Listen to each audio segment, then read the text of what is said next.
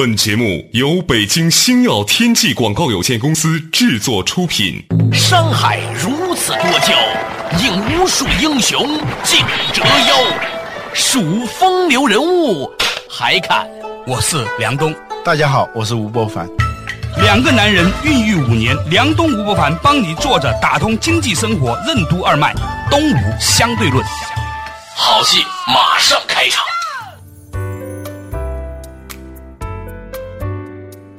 作者打通经济生活任督二脉，大家好，欢迎收听东吴相对论，我是杨东，对面的依然是二十一世纪商业评论主编吴伯凡，伯凡你好，嗯，大家好。说到这个二十一世纪商业评论呢，虽然我们每次都把它挂在嘴边，但其实呢，我很少看到这本杂志，就像很多北京人没有看过升旗一样，我总觉得伯凡就在面前，你还看那本杂志干什么呢？就像北海公园，我看了一下地图上，现在我住的地方步行到北海公园的门口是八百三十四米，是吧？可以很多年没去过了，但根本从来没去过啊。对呀，就像我那走路到故宫，大概也才四百多步，但其实很少去哈。正是因为这个原因呢，我就很少看这个二十一世纪商业评论。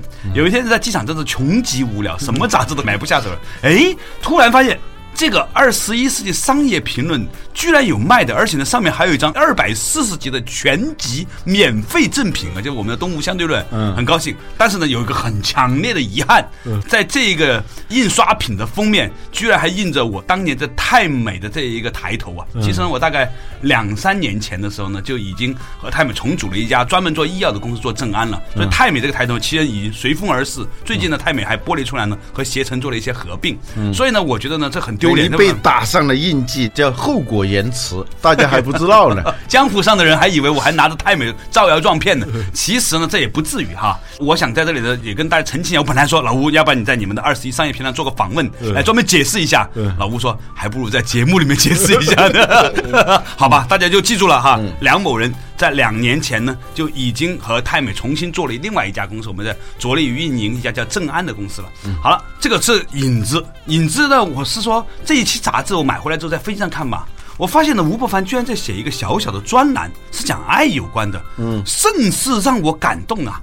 而且呢，你居然写了一些平常你不讲的东西，这让我很讨厌，你知道吧？这看来你还有很多东西可没讲啊。嗯，在这本书里面呢，叫做《冲突之爱》，嗯，它是有一个故事开始的。欧亨利的短篇小说叫《麦琪的礼物》啊，对，这本叫《麦琪的礼物》的故事呢，讲一对夫妇为了在圣诞节的时候给双方一个圣诞礼物，一个惊喜。西方人送礼物都是要制造惊喜的，就让你拿到这个礼物之前是不会告诉你的。这一点跟我们中国人还不太一样啊。而且呢，中国人收到礼物之后是不看的。我们以前讲过，中国人是特别回避那种当面拆礼物的啊，都羞于表达。送给你礼物以后呢，都拿回去悄悄的打开。西方人是强调必须要当面打开。对，然后呢，这个故事呢就展开了。你跟大家讲讲这个故事，我觉得这篇文章很有意思。今天呢，我们就从这篇叫做《冲突之爱》的吴伯凡所写的小专栏里面展开今天的话题。这个麦琪的礼物，我解释一下，什么叫麦琪？大家以为那是主人公的名字，不是？Maggie，呃，Maggie 啊，现在好多女孩也取这个名字呀，就像阿 May 是吧？May 就是五月嘛？不是不是，阿 May 就是五月。Maggie 是什么意思呢？这个故事起源一个圣经故事，就是当年耶稣出生的时候啊，从东方来了三个哲人啊，三个有智慧的人送给。他出生的礼物，嗯，Maggie 呢就是圣哲，就是有学问、有思想的人。三个人呢就来送这个礼物。后来呢，西方人呢把这个圣诞礼物呢也叫做 Maggie 麦琪的礼物。哦。增长学问的，然后呢？这个故事是怎样的嘞？那故事就是说，欧康利的这个小说啊，可能好多人也听过。贫贱夫妻事事哀呀，到了圣诞节的时候，家里家徒四壁，都在琢磨怎么能买一个让对方感到惊喜的礼物啊。这个妻子呢，就在想，丈夫有一块怀表，是他的爷爷。传下来的，给他的，但是呢，那个怀表是需要有个链子的，就挂着的，嗯，单独的一块表是带不出去的，它还不是手表，是怀表。由于买不起这个链子，所以她丈夫从来就没有戴这块怀表，一直放在家里头。她就想给她买一个表链儿，应该是最好的礼物，但是呢，家里头又没钱。后来才想到自己有一头美丽的长发。唯一值钱的东西。他很喜欢这一头美丽的长发，但是最后就把这个长发就卖了，卖给那个假发店，卖的那个钱呢，就去买了一个表链。嗯，而丈夫呢也在琢磨怎么能给妻子一个好的礼物。他想，他的妻子这个一头漂亮的长发，如果是有一个漂亮的发卡。这样就更漂亮了，嗯，所以他就想着怎么才能给他买一个好的发卡，比较贵的发卡，玳瑁的那个发卡，所以呢，他就把自己的那块表去卖了，卖了以后就买了这个发卡。到了圣诞夜的时候，他带着那个美丽的发卡赶回来的时候，发现自己的妻子的头发变成了短发了，而他妻子手里拿着一个表链。当两个人拿着各自的礼物看着对方的时候。双方都是热泪盈眶，说不出话来。这样一个故事，欧亨利这个异能就是这两全世界最傻、最傻的两个孩子，他们买了两件最没有用的礼物，当然也是世界上最珍贵的礼物啊。嗯，这个故事在说，幸好两个人呢处在同样的情景之下。嗯，你说如果是一方，对呀，我买了一个礼物给你。发现你头发被对我兴致勃勃的买了一个发卡，结果你把头发给剪了，那个时候马上就会产生冲突了。实际上，在这个故事里头，两个人已经产生了巨大的冲突。买回来都是两个最没用的礼物，都是自己花了多大的心思，动用了自己唯一的财产，结果去买的都是没用的。这个时候呢，两个人之间呢就形成了一种巨大的感动啊。但如果换一种情景的话，它一定会产生冲突的。这篇小说很多年前我就读过了，但是重读的时候我就发现了一个问题，就是。大家都以为只有在恨当中啊才会有冲突，嗯，恨就是由冲突造成的嘛。对，其实，在爱里头常常包含着冲突。少有人走过的路，那里头啊就说过这个观点：什么叫少有人走过的路？其实就是说的是爱。嗯，我们大家都以为自己会爱。对我们现代的教育呢，是用各种各样的手段把一些知识灌输给你。对，随便一门知识，它都要经过长期的训练、考试、认证，最后。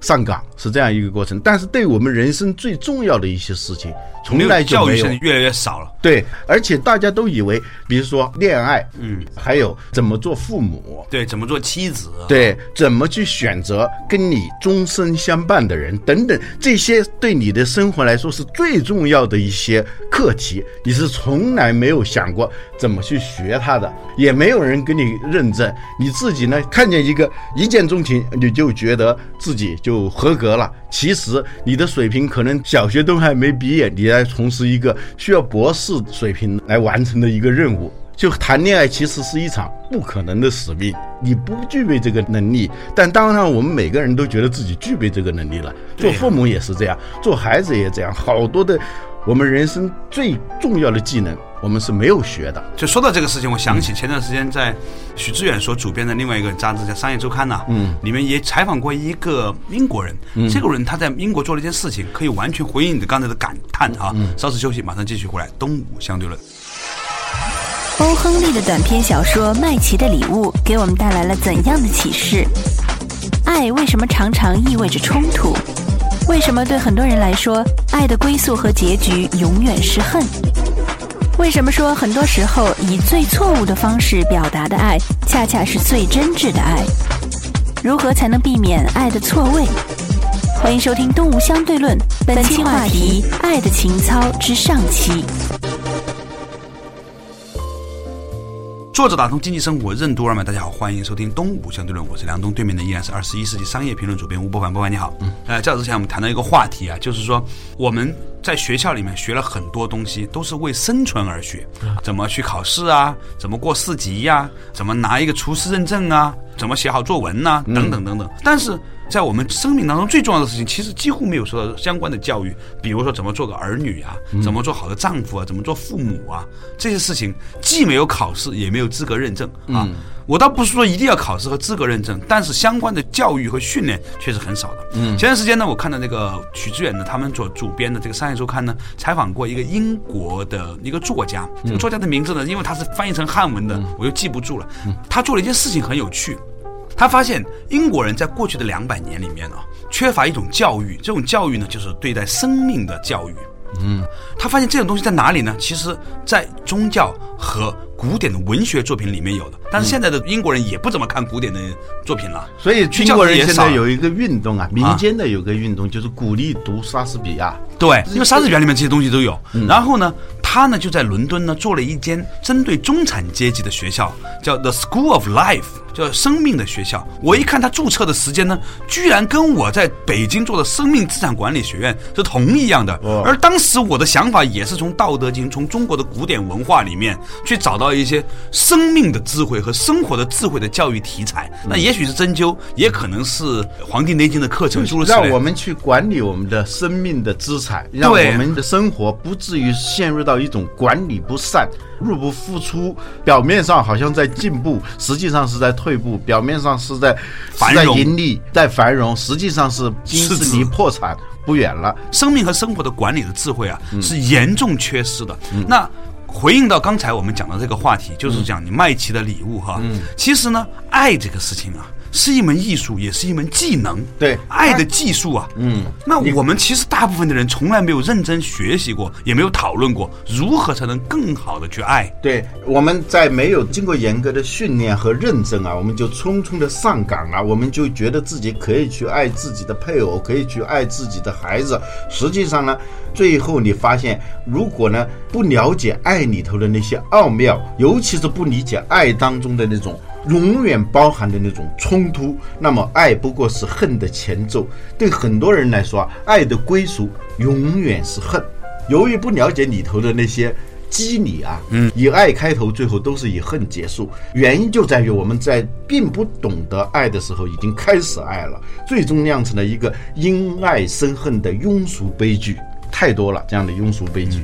好像在说我们一样。嗯，讲到这个事情的时候呢，我就有一个体会啊。其实呢，在很多的时候，我们一方面不了解爱吧，而且呢还不承认这一切。对，关键是不承认，觉得自己很合格。对呀而且两个人发生冲突的时候，双方都认为自己是真理的化身，最后一定陷入到一种很混乱不堪的，跟自己的初衷完全是不一样的那样一种结局里头。你知道《围城》的结尾是挺好玩的啊。方鸿渐呢，突然发现啊，他有些地方也做错了，对他的妻子也不好，他就在暗暗的下决心，说我一定要对她好，从各方面怎么怎么改进自己。但是当他一回到家里来的时候，他妻子是因为一件别的事情啊。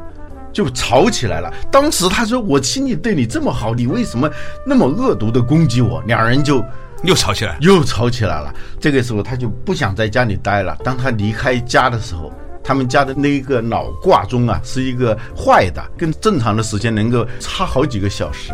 当他要离开家的时候，这一个钟就敲响了六点钟。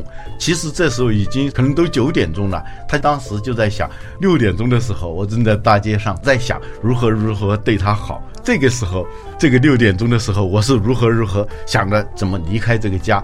这种讽刺的深刻性啊，是比一切的那种讽刺喜剧都还更具讽刺性。这种时间是错位的。你说到这个地方，又给我一个很深的感触。我已经有多久没有看过这样的小说了？天天看微博的人，真是肤浅和浅薄和碎片化呀。啊，你想想，他自己是已经是忏悔了，回到家里来的时候是怎么对他好，结果他得到的反应不是他所预期的，嗯，就吵起来。他最后一急就说出了一句非常狠毒的话，说你们家全是哈巴狗的王八蛋。那个钱钟书先生是这样议论的，说他是如此的生气啊，既然不顾生物学上的可能性，把哺乳类动物和卵生类动物加在一起，来强加在他们家的头上。你说，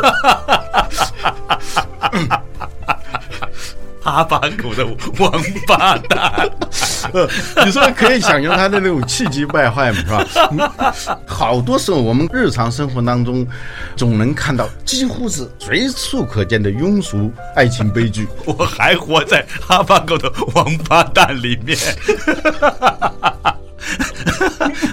这足可见呐、错位是多么可怕的一件事情。你刚才讲到这个时间的问题导致这种错位哈，呃我后来发现大部分的问题都来自于不能同步。对比如说理想不同步，对信息不同步，情感不同步，对这种的不同步的错位是一切问题的源泉，嗯而一切的幸福都来自于共振。共振来自于大家都是听到了一首共同的隐性的旋律，在这个旋律之下，大家和谐的舞蹈，对相互配合。常常的情况是，你听到的是梁山伯与祝英台，另一个人的旋律是迈克尔·杰克逊的《你和我》，两个实际上都觉得自己是在爱嘛，嗯，但是那个旋律是很不一样的，都会是这样。我对你这么好，你既然回应的是这样一种态度，对方呢也同样的这种疑问也产生了，所以这个冲突就会越来越大。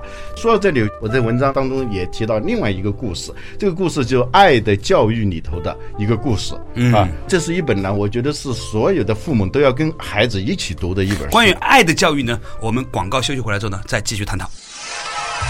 欧亨利的短篇小说《麦琪的礼物》给我们带来了怎样的启示？爱为什么常常意味着冲突？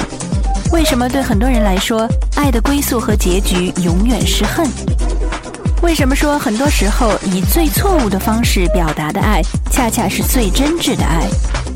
如何才能避免爱的错位？欢迎收听《东吴相对论》，本期话题：爱的情操之上期。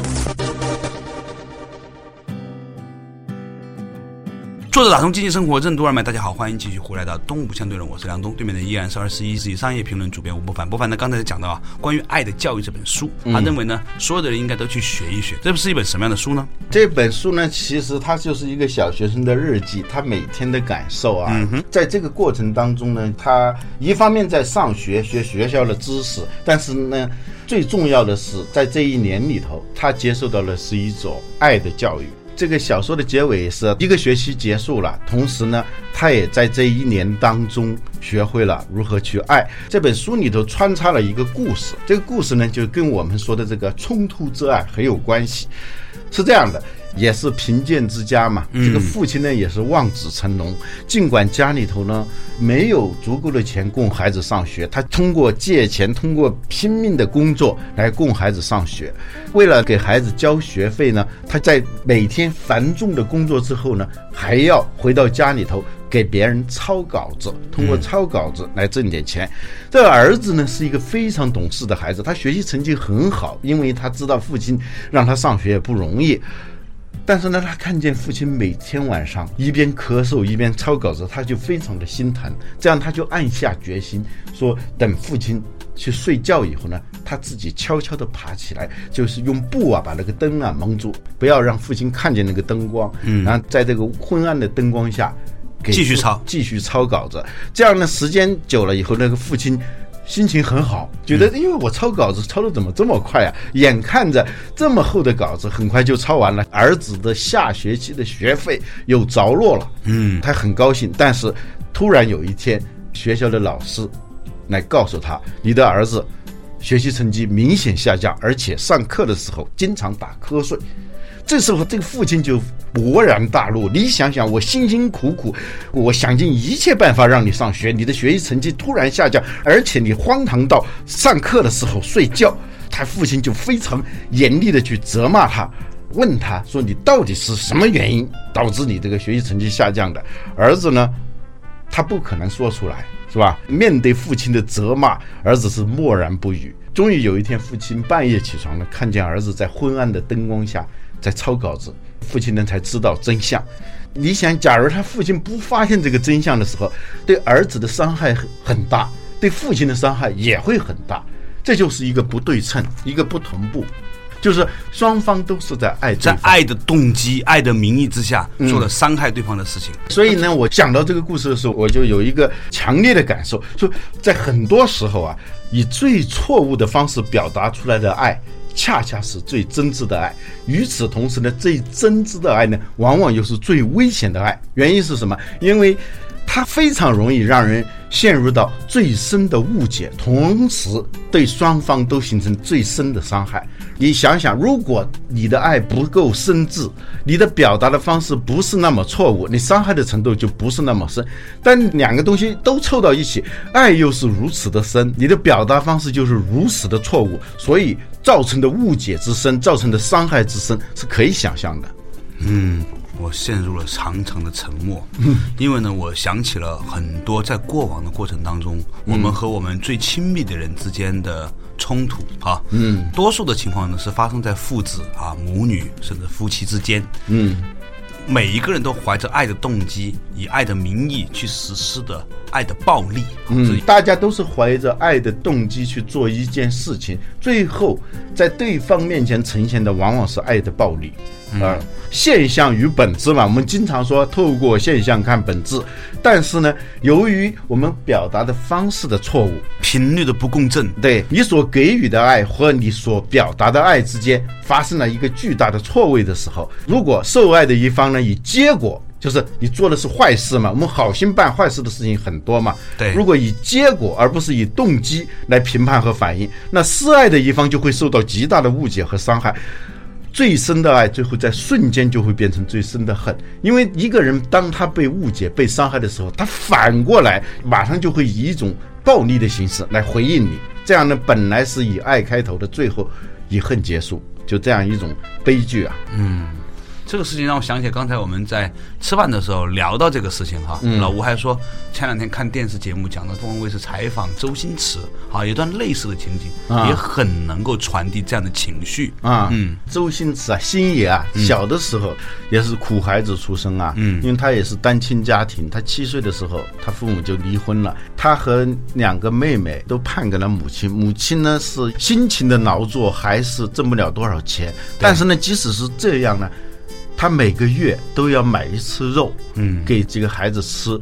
周星驰呢是儿子嘛，对，理应呢应该多吃肉，两个妹妹要少吃肉，对，重男轻女的现象到处都是啊。对，周星驰呢他就表现出来的有一点奇怪，就是每次上来就挑好吃的吃，但是他饭量很小，他吃两块肉了以后呢，他就吃饱了，但是呢他非常不懂事儿，尽管自己已经吃饱了，他还是要再加几块肉。咬几下，放在他的那个盘子里头。最后呢，他离开桌子的时候，他的盘子上还剩几块他咬了但是没有吃的肉。那母亲就很伤心，这是孩子不懂事啊！对，各方面啊，这也很努力，但是这点嘛，就让他很伤心。但是呢，由于是男孩离婚了，肯定是觉得心里头对不起孩子嘛。对，迁就也是迁就的。后来呢，就是有一次他实在是不能够再忍了，是因为有一天他就买了几个鸡腿儿，做给他们吃。周星驰上来就拿着一块鸡腿，咬了几下就掉地上了。他妈妈就实在忍不住了，拿了一根棍子就打他嘛。嗯，你想想生活的艰难，这孩子又不听话，累积了很长时间的不满，全部爆发出来了。对，可以想象打的时候又说了多少难听的话。这件事情就过去了好多年，终于有一天，周星驰功成名就的时候，在凤凰卫视做客啊，讲起这件事情，主持人就问说：“周星驰小的时候怎么样？”他母亲说：“挺好的，但是在吃饭这件事上，他是让我非常伤脑筋，也很伤我的心。”就讲到了这件事情。这个时候，周星驰呢就说：“妈妈，你不理解我当时为什么会这样。”嗯啊，他说：“因为每次买来的肉，几个孩子吃的时候啊。”他母亲是碰都不碰的。嗯，周星驰呢，他吃完了以后，那个肉咬几下就放在那个盘子的时候，又不能扔掉。对，所以他母亲呢就总是吃他咬过的那个肉。那个鸡腿掉地上呢，他肯定不吃了嘛。他母亲就捡起来洗一洗就吃。他是用这种方式让他母亲来吃这个肉，要不然他母亲是绝对不会吃这个肉的。当他讲的这个真相以后，那真是周星驰是泪流满面，微笑着看着他母亲，他母亲当时的那种感动啊，这也是跟这个麦琪的礼物比较相似的，但是呢，这种冲突更深。这个由于更接近我们的生活呀，当我听到这个故事的时候呢，我发现可能真是年纪大了，老吴，居然被你感动到了。我注意到你已经流泪了。其实我们小的时候吃了挺多肉的。你可以想象，这个误解还真的是因为做这个节目，嗯，周星驰把这个真相给讲出来了，要不然他母亲一直不知道这个真相的话，对他的伤害很深。同时，当时他打周星驰的时候，对周星驰的伤害也很深。幸亏周星驰是一个懂事的孩子，所以呢，才没有把这个爱最后变成一种恨。嗯，对，这里头就涉及到另外一个话题了，就是如何管理爱当中的冲突，如何避免爱最后蜕变成恨。嗯，这节目做的太深刻了，有点过了，我觉得。好，这个老吴啊，这是我觉得，因为它太近我们的生活了哈。嗯。我是在想哦，就是我们现实生活中每天有多少类似这样的事情，每天都在这样发生。嗯，有些时候呢，我们是一个受害者啊，我们被伤害了；有些时候呢，我们是个施暴者，我们用我们的很恶毒的方式来表达我们的爱。好，嗯嗯，这些东西最后都形成了一种社会的暴脸。有些时候，你我们在微博上也在发表着种种的对这个社会的这种抱怨啊。嗯，其实可能背后是有爱在的。嗯，但是。想但是你表达的方式对和你所要表达的东西之间的这个错位，导致呢，就大家都是呈现出一种是跟爱无关的东西，甚至跟爱相反的东西，最后引发的是。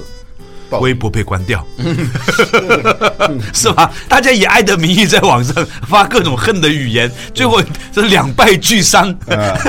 当然，我相信可能腾讯会觉得，如果把微博整个关掉的话，他们觉得比较高兴。杀敌一千，自损八百。好了，那其实呢，我们意识到这点的时候呢，这已经是走向超越无名的开始。心经里面讲叫无无名啊。嗯。因为爱，它也会遮蔽我们对光明的看法，嗯，这个实相的看法，你看不到了。无名就是遮蔽嘛，对吧？对。有些时候，爱也会遮蔽这一切。那如何能够超越这种情绪化的错位的爱，让我们走向更有效率和效果的爱呢？哎，以后呢，我们再详细和大家慢慢分析。感谢大家收听今天的《动物下对论》，我们下一期同一时间再见。